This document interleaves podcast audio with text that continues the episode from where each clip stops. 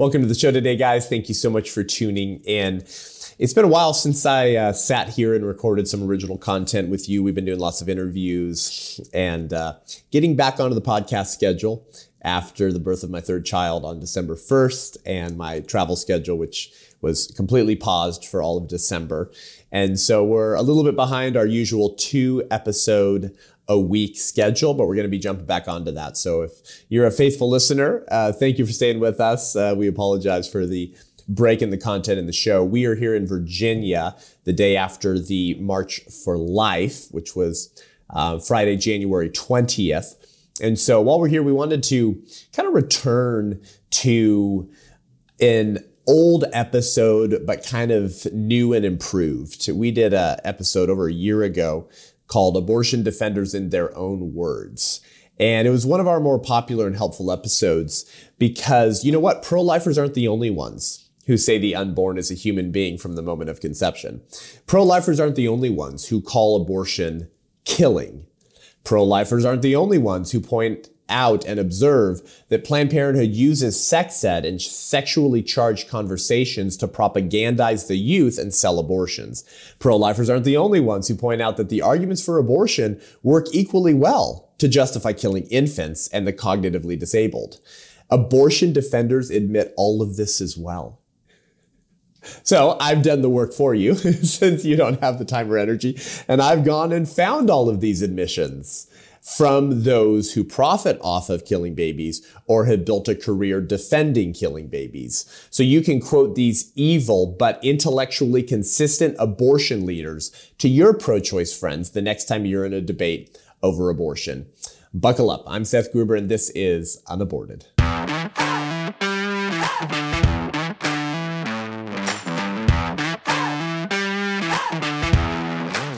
So we did this over a year ago, as I just said, but we added some more here, and I think this will be helpful to you. Um, we'll go ahead and put these together somewhere, maybe on Patreon for our patrons or in a newsletter so you can kind of have access to these as well. So we're just going to kind of burn through some of these and you can, you know, save this episode to return back to um, or download the PDF when we make it available just to have all of that firepower available to you.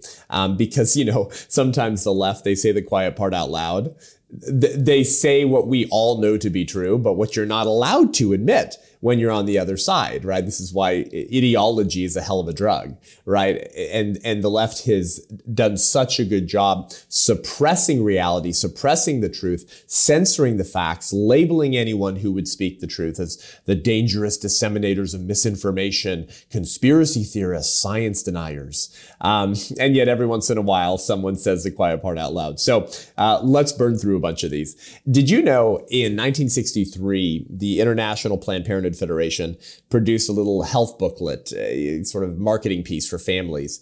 And I, I, we actually have the scans of this booklet.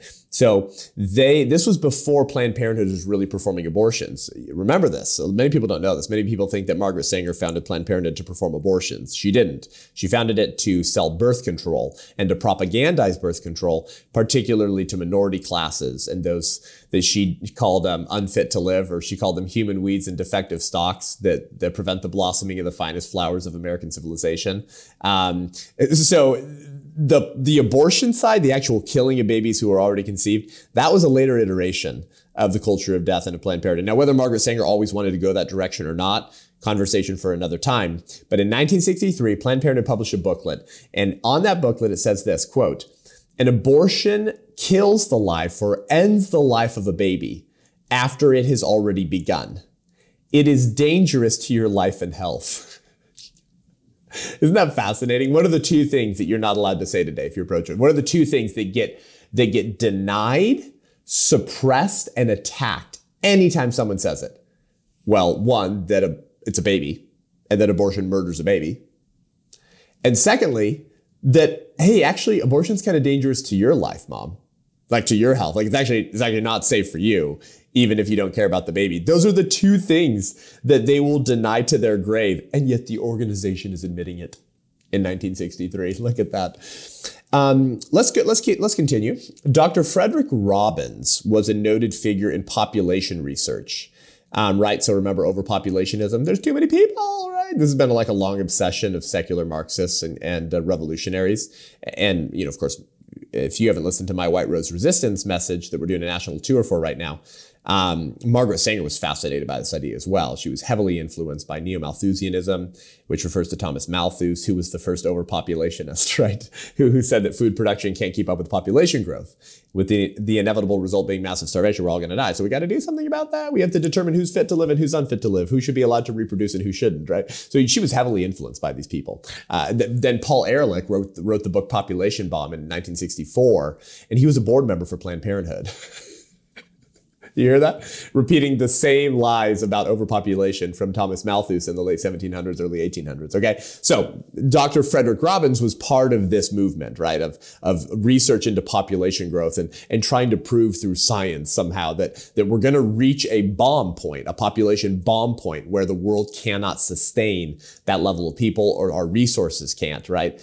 Uh, and so in, in, to make sure that millions of people don't die, we have to kill millions of people right, exactly. You got to kill a bunch of babies to make sure that a bunch of born people are not killed because of this threat. So, Dr. Frederick Robbins once justified Planned Parenthood's dependence on unsafe birth control products, meaning he knew that some of these birth control products were dangerous for the women. And here's how he justified it. He said, quote, the dangers of overpopulation are so great that we may have to use certain techniques of contraception that may entail considerable risk to the individual women, end quote. There you go. An ally for Planned Parenthood saying, oh, well, I mean, but screw it. Screw it. We have to intentionally endanger the health and lives of the very women that we say we exist to serve and, and provide health care to. Um, because if we don't, the sun god is going to be angry at us and he's going to burn us all up because there's too many people and we're harming his earth, Mother Earth, Mother Gaia, right? Have you noticed how religious the left actually is? It's, it's, it's much more kooky and spiritual than Christianity, actually, much more superstitious. Um, okay, let's see. How about Alan Guttmacher? Oh, right, the president of Planned Parenthood in the 70s, uh, and the namesake of the Guttmacher Institute. Planned Parenthood Statistical Research Branch, a pro abortion organization, one of the largest ones, by the way. Um, when Roe v. Wade was decided on January 22nd, 1973, and enshrined abortion law through point of birth and its companion case, Dobbs versus, I'm sorry, Doe versus Bolton, a reporter, and this is this this interaction was reported on and recorded at the time. A reporter walked up to the president of Planned Parenthood, Alan Guttmacher, and said, Dr. Guttmacher, how can we protect abortion and ensure that it's not overturned? How do we protect Roe? How do we make sure that this is permanent law? The president of Planned Parenthood responded with two words sex ed. So for those pro-aborts that say pro-lifers are kooky conspiracy theorists, when we say that, what, what do I always say? Um, sex ed is their sales funnel, abortion is their product, and your daughters are their prospects. For, for the people who scream that we're like conspiracy, like, oh, those weird pro-lifers, they think that Planned Parenthood people are trying to like, like seduce and sexualize children through health education so that they'll have more sex and so we can sell more abortions. Weird conspiracy theorists. Well, the president of Planned Parenthood just said that the way you keep abortion legal is sex ed. For goodness sakes. Um, and then he, and then he was quoted on May 3rd, 1973, quoted in Humanity magazine, the August September 1979 edition on page 11 in the All About the Issues Quote, the only avenue the International Planned Parenthood Federation and its allies could travel to win the battle for abortion on demand is through sex education, end quote, Alan Guttmacher, president of Planned Parenthood. Holy bleep. Yes, they admitted it. Abortion defenders in their own words. Uh, here's a Planned Parenthood staffer from 1953 uh, in a piece called Psychosexual Development, Planned Parenthood News, page 10 from 1953 um, by Lena Levine. Lena Levine. Quote, our goal is to be ready as educators and parents to help young people what? Get contraception, practice safe sex, encourage abstinence? No, no, no. Quote, to help young people obtain sex satisfaction before marriage By sanctioning sex before marriage, we will prevent fear and guilt. End quote. Planned Parenthood. Oh, wow. Um, let's continue here. Uh, oh, yeah, you guys remember Mary Calderone, the medical director for Planned Parenthood in 1964? Isn't that interesting? Some of these dates, how they line up. Remember that Planned Parenthood booklet that said it ends the life of a baby after it's already begun? 1963. Paul Ehrlich writes The Population Bomb in 1964. He, and he's on the board for Planned Parenthood. Um, Mary Calderone leaves Planned Parenthood in 1964 as their medical director, and she starts the Sexuality Information Education Council of the United States, otherwise known as SIECUS. SIECUS. And if you've been a long time listener to this show, you've heard us talk about SIECUS, right? Monica Cline has come onto the show, the former Planned Parenthood sex educator, who's now a Christian pro-lifer who says she's doing penance for the damage that she wrought onto children and families. So Mary Calderone starts the Sexuality Information Education Council of the United States with seed money from Hugh Hefner and with a board member named Wardell Pomeroy. Now, Wardell Pomeroy was described by Time Magazine in a 1980 interview as being part of the pro-incest lobby. And he told Time Magazine in that 1980 interview, quote, incest between children and adults can sometimes be beneficial. So he's a pedophile. And he would later go on to be the director of the Kinsey Institute at Indiana University. And we, we, Kinsey is for another episode. We've covered him before. He's a demonic, pedophile, pedophilic, um, sexually addicted demon. Uh, by, by the way, do you know how Alfred Kinsey died? From masturbating too much. I'm, I'm actually not joking. Okay, this, I'm sorry if you're listening to the show with your kids. You should know by now not to put this show on the car in your van with the kids. The guy died from jacking off too much. He killed himself. So Wardell Pomeroy, former director of the Kinsey Institute, board member for the Sexuality Information Education Council of the United States, founded by the medical director for Planned Parenthood. Right? Okay. Guess who today writes, develops, and sells almost all of the curriculum in America's public schools for sex ed that brought all the mama bears and papa bears to school board meetings in the last two years, which led Merrick Garland to label them domestic terrorists? SIECUS. And they hold SIECUS holds a consultative status at the uh, at the United Nations, um, and will use that status to approach impoverished countries. By the way, Planned Parenthood holds a consultative status there as well, and they'll approach impoverished countries and say like, "Hey, we're going to give you aid. The only requirement is that you let us run your sexual education programs." Okay, so Mary Calderone admitted this this is quoted. This is a book called The Family Book About Sexuality. Can it be any clearer they, clearer they want to sexualize the family? It's called The Family Book About Sexuality, written by Mary Calderone and Eric Johnson by New York Bantam Books in 1981. Quote, Mary Calderone says, quote, mere facts and discussion are not enough. They need to be undergirded by a set of values. What's she talking about? She's talking about sex ed. She's saying mere facts and discussion are not enough. She's saying our conversations about sex need to be undergirded by a set of values. Whose values? Planned Parenthood's values. See? oh boy, I, I, hope everyone listening has uh, got a barf bag in their car. Hope everyone's okay right now. Here's Planned Parenthood's former medical director, not Mary Calderone, another former medical director named Louis uh, Louise Tyrer.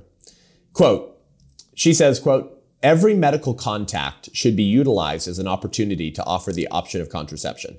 Every medical contact, like with a person, interaction, should be utilized as an opportunity to offer the option of contraception. Um, well, but but what what if that's not what they want? What if they're there for something else? What, what because there's an agenda, right? To, to sell contraception. And as I was recently fact checked by PolitiFact for putting out on Instagram, um, that this has always kind of been the goal.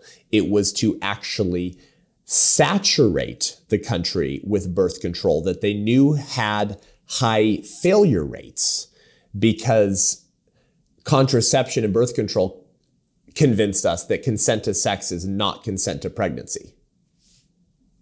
Isn't that the whole point of contraception, right? It's like, well, I didn't consent to preg- I didn't consent to get pregnant. I wasn't using a condom. I was using a diaphragm. I was using on birth control. So contraception sort of ripped ripped sex from its procreative telos and put the culture of death on steroids. right? So, and so I pointed out that like actually, actually, and I put citations for this, the widespread use of contraception actually increases the unwanted pregnancy rate because you have way more sex when you think you don't have to endure the consequences of your sexual decisions. And what's that consequence? Eh, well, it's a person. It's a, yeah, it's a baby. Um, and so the unwanted pregnancy rate actually rises. And so the abortion rate rises as well. I, I haven't shared this publicly yet, but uh, I got messaged on Instagram when I put that post up, making the point I just made. You can go to my Instagram, by the way. By the way, you guys have to type in Seth Gruber official, the whole freaking username now, and I or I won't show up on Instagram. Thank you, Instagram for not giving me my verified blue check mark, even though I've sent you screenshots showing that people are impersonating me on Instagram. Very cool. Thank you. Meanwhile, if you're a leftist Marxist piece of crap and you've got 500 followers, you can get a blue check mark and be verified. Anyways, I digress. I get a, I get a, mess, a message from a writer for PolitiFact um, saying, uh, Seth, can you please um, send us some facts and data to back up your claim? Um, that abortion, that widespread use of contraception and birth control actually increases. The, actually, let, us read this. Hi, Seth. I'm a reporter with PolitiFact, and we're fact checking your recent post that claims more contraceptive avail- availability leads to more unwanted pregnancy and thus more abortions. The, her name is Samantha Putterman. So far, we could find no reputable evidence that supports this. Instead, it appears that most unintended pregnancies result from not using contraception or from not using it correctly. Do you have any other sources that you can possibly share that support your claim? Thanks very much in advance for any assistance, Samantha. So here's how my team responded uh, per my um, uh, requirement. Hi, Samantha. I said, we will definitely provide you with more research. But we just ask if you could provide us with PolitiFact articles stating why abortion is not healthcare, why only two genders exist, and how the mRNA jab was tested with aborted baby cell lines. Thanks, Seth. Uh, of course, PolitiFact has no articles that cover that because um, you need to understand the fact checking industry is a branch of the liberal establishment's trunk. Um, it's used to um, to lie with the veneer of scientific credibility. Okay. Uh, you need to understand this. And of course, um, within hours of, of, my message to that PolitiFact uh, writer, guess what happened, guys? That Instagram post got flagged with a PolitiFact fact check false warning. And right after that, there's an entire PolitiFact piece now um, from the same writer, Samantha Putterman, um, quoting me as the reason for the post to debunk my dangerous dissemination of misinformation. Um, so you guys can find that. It's called PolitiFact. More access to contraception increases abortion on demand? Question mark. No, that's not right. And they and they cite me and they say in that piece that I refuse to provide further research. No, I actually did say I would if you would provide me with articles covering what I asked, and you wouldn't do that. So what's my point? What's my point? Uh, this has always been the goal. This is why Planned Parenthood's medical director that we're talking about right now, Louise Tyrer, says, quote, every medical contact should be utilized as an opportunity to offer the option of contraception. And we're going to do a future episode with some experts, another overused word in the last two years, um, with people who are very entrenched in and soaking in this data um, about one, the dangers of contraception to women's actually health, um, but also how it's used to actually increase the abortion rate. Okay, wow. Let's move a little bit quicker here. Um, so they want right, they want to they want to help kids realize sex satisfaction before marriage. They want to use every contact as an opportunity to sell birth control. And Mary Calderone says that um, these conversations need to be undergirded by a set of, our, of values, of course, um, their values. Um, Ruth Bader Ginsburg, remember her, the most pro abortion Supreme Court justice in American history, bar none. Um, the feminist slay queen, right, that they all love. Uh, Ruth Bader Ginsburg told New York Times, by the way, she, she, she defended partial birth abortions on two different occasions, um, two different Supreme Court cases um, whose titles are slipping my mind right now. I'm too short on sleep. I usually have them to, to call up for memory. Um, but uh, one was a, a state level law that wanted to ban partial birth abortions, and it went up to the Supreme Court. And the Supreme Court said, no, you can't ban partial birth abortions. And then another one that after partial birth abortions were banned, they re-examined the, the, the question as to whether partial birth abortion should remain banned. So in one case, Ruth Bader Ginsburg voted to keep partial birth abortions legal in this state. Um, and the other Supreme Court decision was after Bush's partial birth abortion ban. uh, and she voted to rescind or or reverse the ban on partial birth abortions. But she didn't. She she didn't have enough votes. The Supreme Court kept that ban in place, but she was on the wrong side both times. Remember, partial birth abortion, second or third trimester, you deliver the baby by their legs, forcibly delivered, but you leave the head and the shoulders in the vaginal canal, and then you take Metzenbaum scissors and you insert them up the vaginal canal and you stab the baby in the back of the, the neck, the head right here, and you open those scissors to create a hole in the baby's head and you stick a suction vacuum catheter tube into the back of the head and you suck the brains out and so the head collapses. Um, and we have photos from my friend AJ, AJ Hurley, um, who who exposed partial birth abortions at the Washington D.C. Surgery Clinic by Cesare Santangelo, the baby murdering demon who works there. Okay, well, that's who Ruth Bader Ginsburg is. So she's a real demon. She's not a pro-choice moderate. She told the New York Times in a 2009 interview that Roe, meaning what? Roe v. Wade, was a product of eugenic philosophy. Here's what she said, quote, I had thought that at the time Roe was decided, there was a concern about population growth, and particularly growth in populations that we don't want to have too many of, end quote.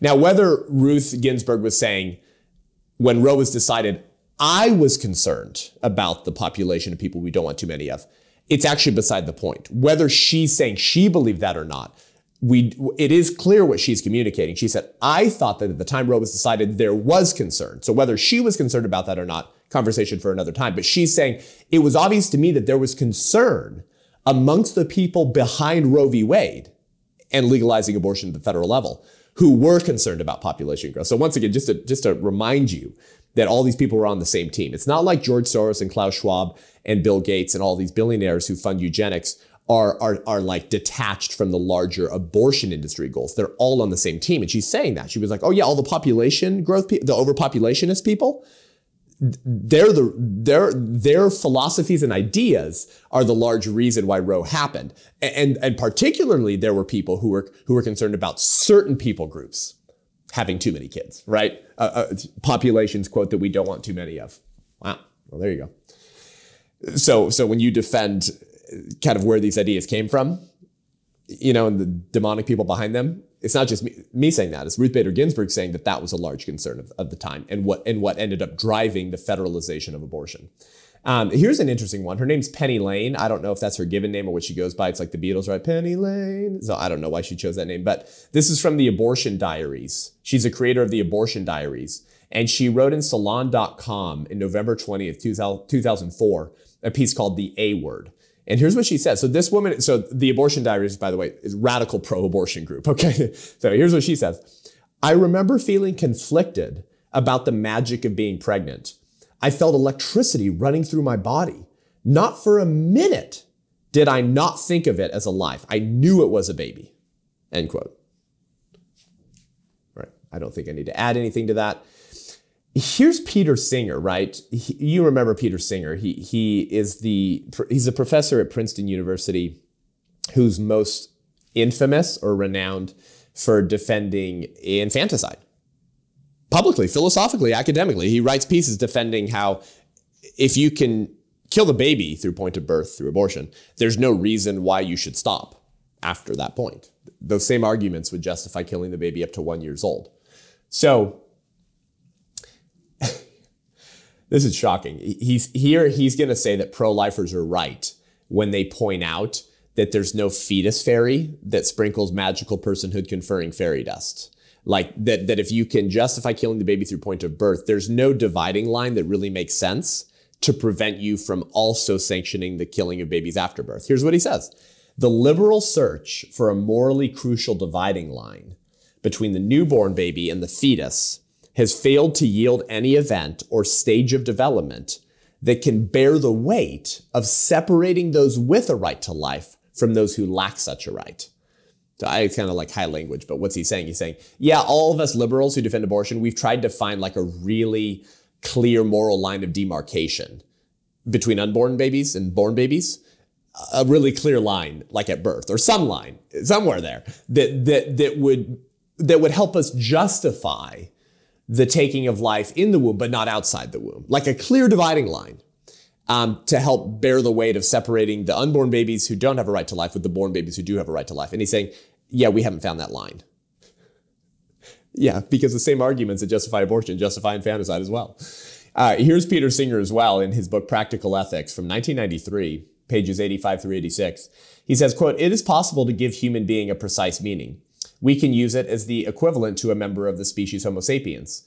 Whether a being is a member of a given species is something that can be determined scientifically by an examination of the nature of the chromosomes in the cells of living organisms. In this sense, there is no doubt from the first moments of its existence, an embryo conceived from human sperm and eggs is a human being.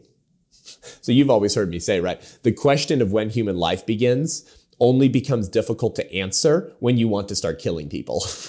Suddenly they're like, oh, there's there's large disagreement in the medical community about when human life begins. It's like, no, there's not. We, we all know it's a human being.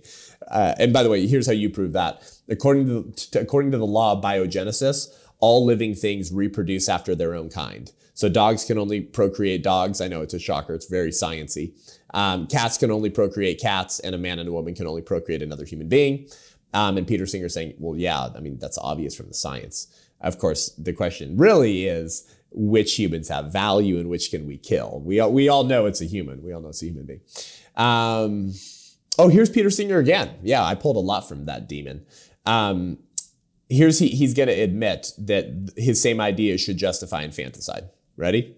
When the death of a disabled infant will lead to the birth of another infant with better prospects of a happy life, the total amount of happiness will be greater if the disabled infant is killed. The loss of the happy life for the first infant is outweighed by the gain of a happier life for the second. Therefore, if killing the hemophiliac infant has no adverse effect on others, it would, according to the total view, be right to kill him. End quote. That's eugenics, right? The hemophiliac infant the uh, the disabled infant, he calls him.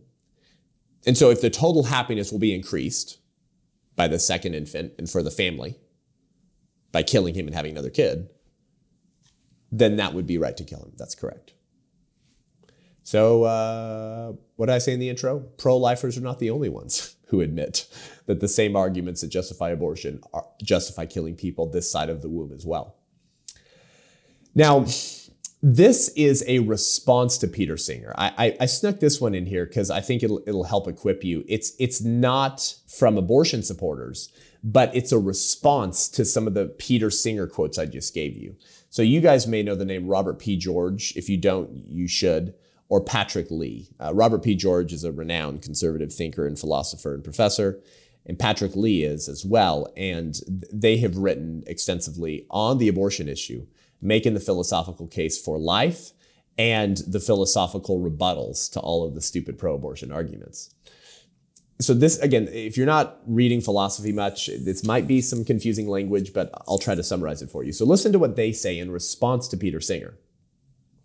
They say if the moral status conferring attributes, okay, so what, so let me pause. What does that mean? The, the, the left says, believes there are some attributes that confer value and some that don't what are some examples of this? Well, they say if, if the baby doesn't have any desires in the womb, then it's not a person.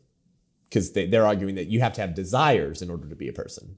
You know what I mean? That's a that would be a attribute, right? So they're saying there are certain moral status conferring attributes the pro-abort uses to argue who's a person and who isn't. Moral status conferring attributes. So that could that could be desires, it could be ability to feel pain, it could be consciousness, right? These different check marks the left uses for personhood. So I, I hope you I hope you follow what they mean by that. So they say if the moral status conferring attribute varies in degrees, whether it be the capacity for enjoyment or suffering, or another attribute that comes in varying degrees, then it will follow that some humans will possess that attribute to a lesser extent than some non human animals. And so inevitably, some interests of some non-human animals will trump the interests of some humans. So what are they saying? They're saying, hey, all of these attributes and functions, they come in different degrees, don't they? Um, think, think about born people. Can we all feel pain to the same degree? Do we all, do we all have the same pain tolerance? No. Are we all the same degree of conscious? No. Are we all the same degree of self aware? No right? People with dementia, people in cognitive decline, some people with severe mental disability, some people with severe autism are, do not have the same degree of self awareness or consciousness that other born people do. Do you see what I mean now that some of these moral status conferring attributes come in varying degrees? We don't share them equally, but our humanity and rights are still shared equally. So what what Robert P. George and Patrick Lee are saying in responding to people like Peter Singer is they're saying that there are some severely, maybe cognitively disabled people or people who can't feel pain who will actually possess that attribute to a lesser extent than some animals. That's true.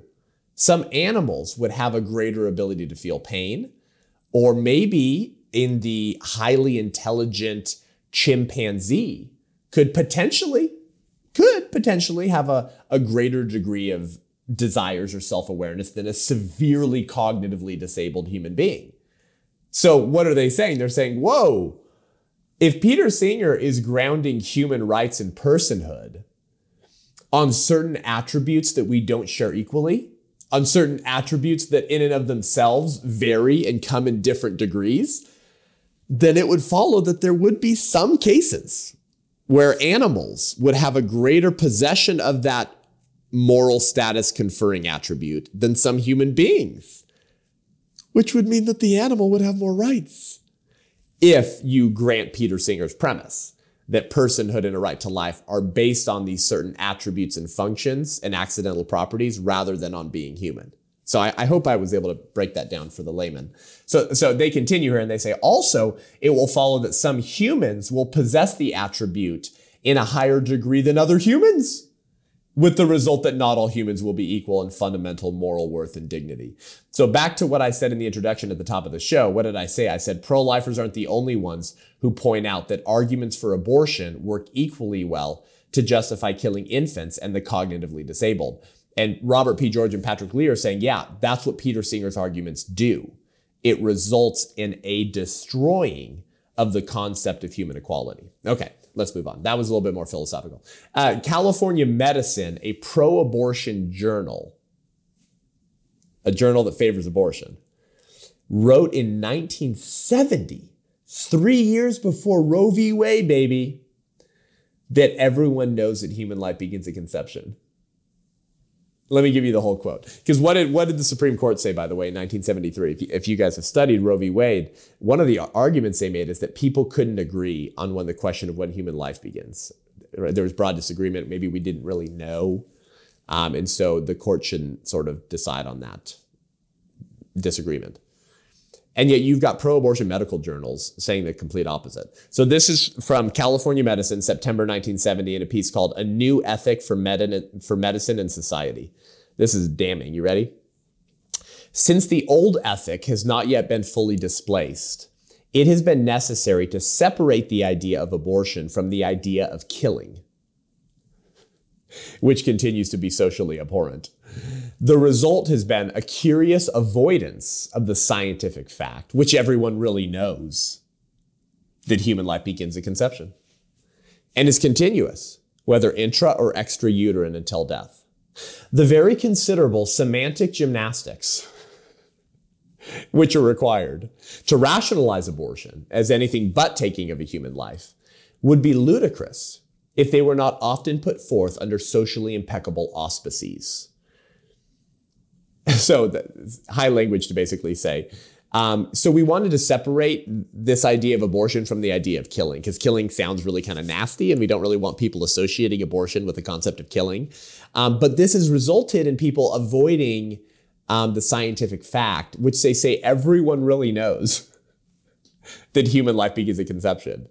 So then what? We have to resort to semantic gymnastics, they say. It's, it's damning language. They finish with this. It is suggested that this schizophrenic sort of subterfuge is necessary because while a new ethic is being accepted, the old one has not yet been rejected. So, what's that old ethic? The Judeo Christian worldview that, that based the rights of man in our common human nature. What's the new ethic?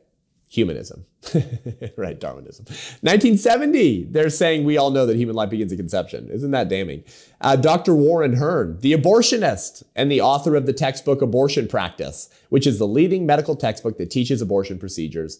Dr. Warren Hern spoke at a Planned Parenthood conference and he said, quote, we have reached a point in this particular technology where there is no possibility of denial of an act of destruction by the operator. It is before one's eyes. The sensations of dismemberment flow through the forceps like an electric current. So he calls abortion killing, doesn't he? He says it's an act of destruction. So abortion is not killing because pro lifers say so, but because one of the leading abortion trainers says so. Anthony Kennedy, remember that name? The Supreme Court Justice, Anthony Kennedy, who's pro choice, pro abortion. He said, quote, the fetus in many cases dies just as a human adult or child would die. It bleeds to death as it is torn limb to limb. The fetus can be alive at the beginning of the dismemberment process and can survive for a time while its limbs are being torn off. Wow. That's how pro abortion Supreme Court Justice Anthony Kennedy described it. How about this New Mexico abortionist who was even more candid, as quoted by Diana Gianelli in a piece called Abortion Providers Share Inner Conflicts in American Medical News, July 12, 1993. A New Mexico abortionist said, quote, paradoxically, I have angry, angry feelings at myself for feeling good about a technically good procedure which destroys a fetus and kills a baby. End quote. Oh. So it's not just pro lifers that say it, it's a baby an abortion kills a baby. Oh, said the quiet part out loud, I guess. Here's Ronald Dworkin, who wrote a popular book defending abortion called Life's Dominion An Argument About Abortion, Euthanasia, and Individual Freedom in 1994. And on page three, Ronald Dworkin says, Abortion, which means deliberately killing a developing human embryo, is a choice for death. End quote. Okay. Uh, ever heard the name Faye Wattleton? She was the president for Planned Parenthood in 1997. Faye Wattleton told Miss Magazine in a 1997 interview, cited in Speaking Frankly, the May June 1997 edition. Quote, I think we have deluded ourselves into believing that people don't know that abortion is killing. So any pretense that abortion is not killing is a signal of our ambivalence, a signal that we cannot say, yes, it kills a fetus, end quote. Well, she just called abortion killing, president of Planned Parenthood. Mary Elizabeth Williams, a pro abortion advocate and senior writer at Salon, formerly at the New York Times, wrote in a piece called What If Abortion, called, called So What If Abortion Ends Life? And she said, quote, the fetus is indeed a life, a life worth sacrificing. End quote. Okay, a few more here. Remember Naomi Wolf, one of the most lauded feminists of the last several decades? Naomi Wolf is interesting. She's kind of getting red pilled right now. She has joined a lot of conservative activists like my pastor Rob McCoy to protest the, the vaccine mandates of last year.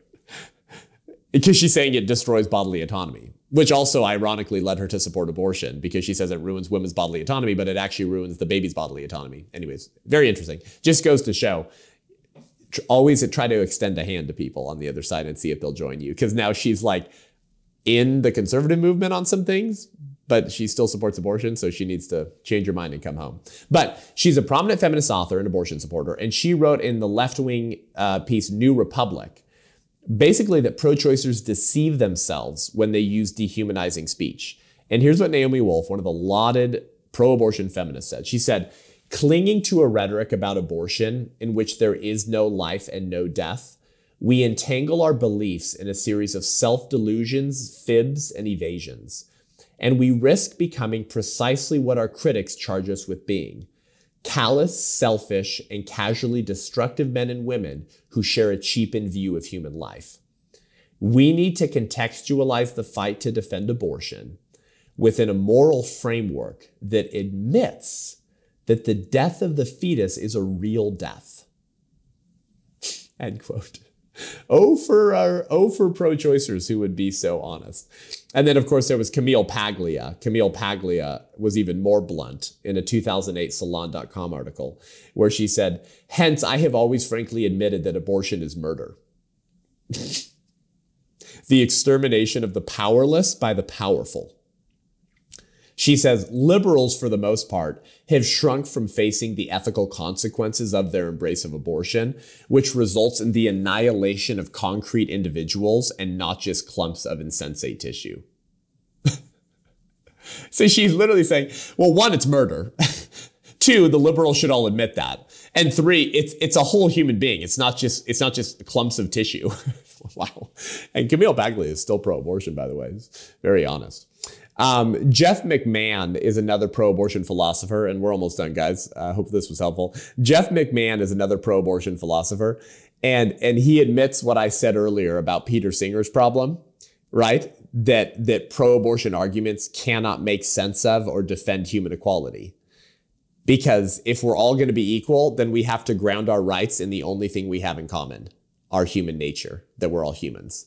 So the pro-abortion argument that, de- that dehumanizes the unborn inevitably will dehumanize people this side of the womb as well. Right, so ideas have consequences. And Jeff McMahan, who has written books defending abortion from a philosophical framework, literally says, and I'm about to quote him, okay, but he literally says, Yeah, I don't know what to do with my own arguments. Frick. Because I don't know how to defend equality anymore because my very arguments endanger the very human equality that I'm trying to uphold. So here he is. It, quote, all this leaves me profoundly uncomfortable. he says, it seems virtually unthinkable to abandon our egalitarian commitments. Yet the challenges to our position, what challenges? From pro lifers, right? Yet the challenges to our position support skepticism about the compatibility of our beliefs with the fact that the properties on which our moral status appears are all matters of degree. It is hard to avoid the sense that our egalitarian commitments rest on distressingly insecure foundations. End quote. Again, it's kind of high language again, but what's he saying? He's saying, yeah, the challenges to our position, they cause me to be skeptical right? He says support skepticism. They cause me to be skeptical about what? He says about the compatibility of, so about, about combining our beliefs on human equality with our beliefs that all of the properties that I'm grounding moral worth on, they all come in different degrees.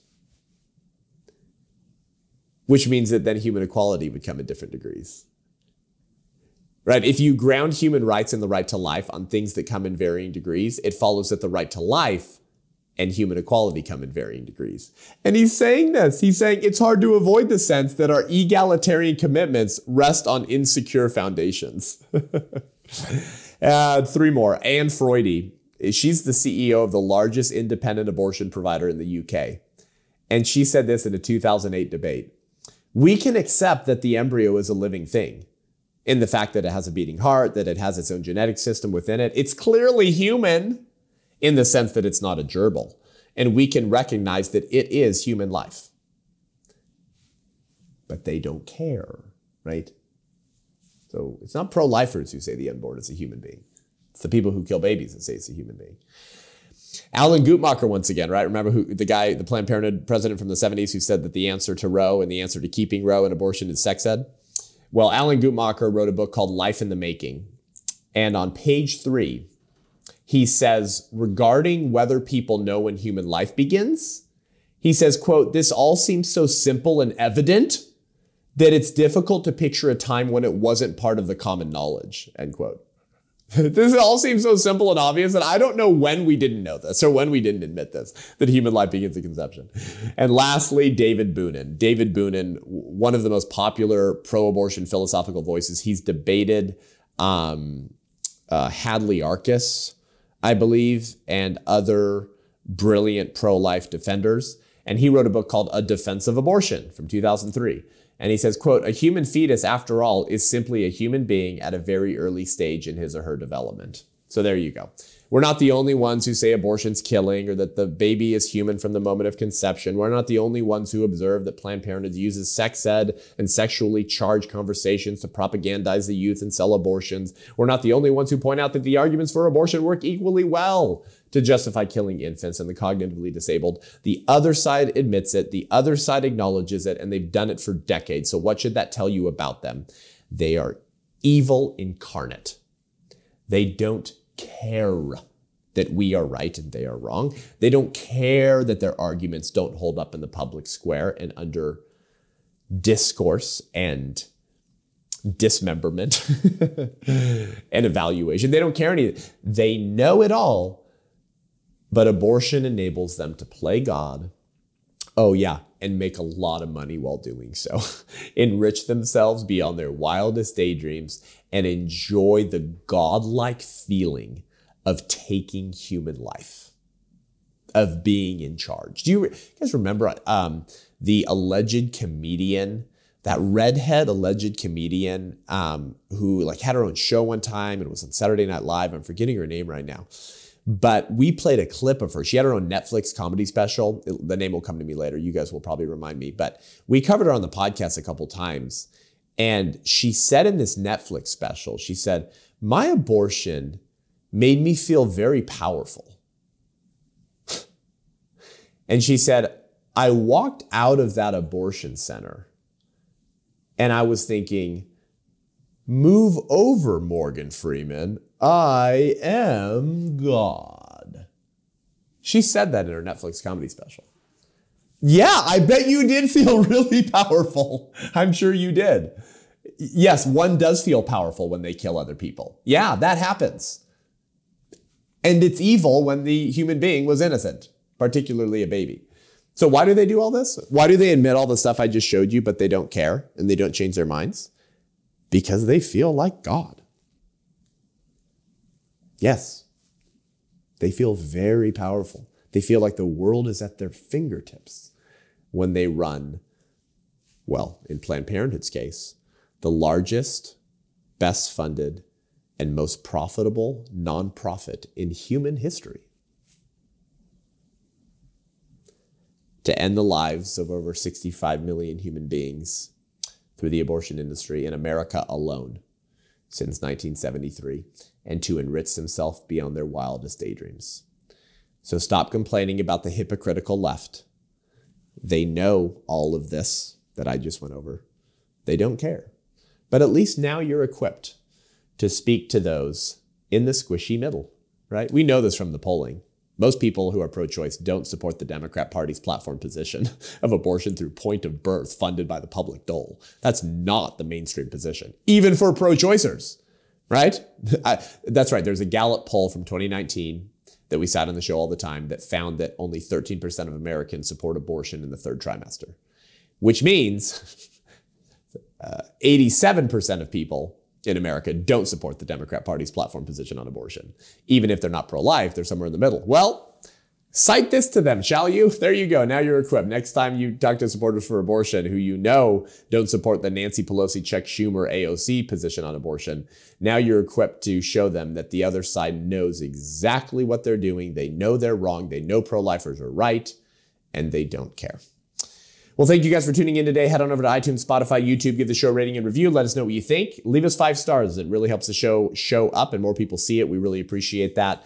Uh, tune in for our DC footage, man on the street conversations or attempted conversations with people who put megaphones in your face and turn the siren on.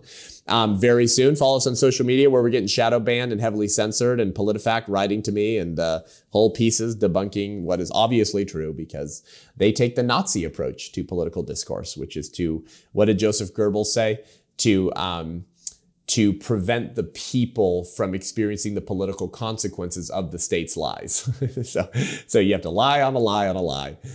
I feel like Elf, you know, you sit on the throne of lies. Well, uh, follow us, share our content to help us uh, debunk those lies. If you want to join the White Rose Resistance and help us educate and expose culture to the evil of abortion until every person has the right to be born, follow us on Instagram at thewhiterose.life, thewhiterose.life, our website, www.thewhiterose.life uh, and be, to become an ally of the White Rose Resistance. Sign up at $35 a month, and you can join me once a month for a donor exclusive hour or long plus live stream on Zoom to get equipped to be a voice for the unborn and connect with other allies around the country. Until next time, I'm Seth Gruber, and this is Unaborted.